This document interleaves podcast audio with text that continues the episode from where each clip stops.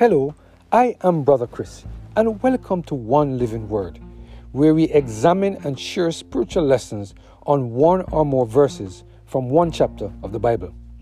Today we're focusing on the topic Love One Another, based on our reading of Matthew chapter 25 and verse 40.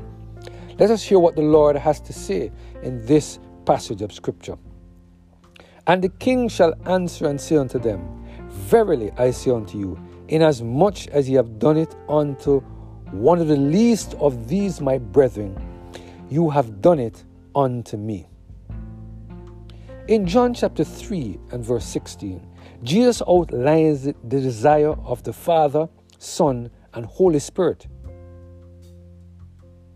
Where the God is concerned, there is only one objective that they have for mankind this is how Jesus expressed that one objective. In John chapter 3 and verse 16, the word of the Lord says, For God so loved the world that he gave his only begotten Son, that whosoever believeth in him should not perish, but have everlasting life. In this passage of Scripture, Jesus makes it abundantly clear that love is at the center of the actions that the Godhead took to rescue fallen mankind from the wages of our transgressions. It is this unconditional love that God has for fallen mankind why Jesus clothed divinity with humanity and came to this earth to pay the wages for our transgressions. It is against this background of this unconditional love that God has for us why Jesus decided to share with his disciples the people who followed him, and us today information regarding some important things which will happen at the second coming of Jesus. In Matthew chapter 25, verse 31 to 46, Jesus describes two groups of people who will exist at his second coming. Jesus called two groups sheep and goat. Now, let us take a few minutes to see what Jesus said about those he called sheep. In verses 34 to 40, this is what Jesus said Then shall the king say unto them on his right, Come, ye blessed of my Father, inherit the kingdom prepared for you from the foundation of the world. For I was hungered, and you gave me meat. I was thirsty, and you gave me drink. I was a stranger, and you took me in. Naked, and you clothed me. I was sick, and you visited me. I was in prison, and you came unto me. Then shall the righteous answer, saying, Lord, when saw we an hungered, and fed thee, or thirsty, and gave thee drink? When saw we thee a stranger, took thee in, or naked, and clothed thee? Or when saw we sick, or in prison, and came unto thee. And the king shall answer and say unto them, Verily I say unto you, inasmuch as ye have done it unto the least of these my brethren, ye have done it unto me. Here we see God outlining some very important characteristics of those on his right hand, which he called sheep. These are individuals who focus their attention on making sure that the kingdom of God can be felt by those around them. These are individuals who have allowed the Holy Spirit to help them surrender every single area of their lives to the total control of the Holy Spirit so that they can be about their Father's business. These are those who have developed a strong relationship with the Lord, where they become so concerned about those in society that they are marginalized and under pressure that they were totally unaware that God was paying attention to their acts of kindness.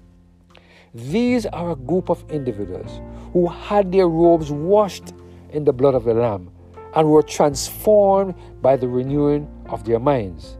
These people now possessed the mind of Christ to the point where they were fully engaged in doing the will of the Father. The love of God was oozing out of their lives and into the lives of the hungry, thirsty, stranger, naked, sick, and those in prison. The love of God had now penetrated their lives in such a way that they were so active in making the kingdom of God relevant to those who needed help. When we look at this story, there are two things that should grab our attention. Number one, these people were considered righteous by the king, but they had no idea that they were righteous. Number two, these people were doing the right things, but it happened that they had no idea that their actions were being done unto the Lord. In verse 40, Jesus outlined in clear words that when we take care of the needs of those who are hungry, thirsty, a stranger, naked, sick, and those in prison, our actions are being done unto the Lord. In other words, here Jesus is reminding us of the strong focus his righteous believers would have regarding taking care of those who are in need. Here, God is reminding us that He wants His love to so penetrate our hearts so that He can use us to bring the kingdom of God to the people. It is my prayer that we will continue to allow the love of God to so penetrate our heart so that we will be able to love one another in the same way that God loves us. It is my prayer that we will continue to ask the Holy Spirit to help us to surrender every area of our lives to Him so that He can change our heart and make us righteous. Through the power of the indwelling Holy Spirit, we are already on the side of the, of the sheep. May we continue to allow God to help us to demonstrate the love of God to those who are hungry, thirsty, a stranger, sick, and those in prison. This is the whole essence of the love of God demonstrated in the love that God has for all of mankind. Let us pray.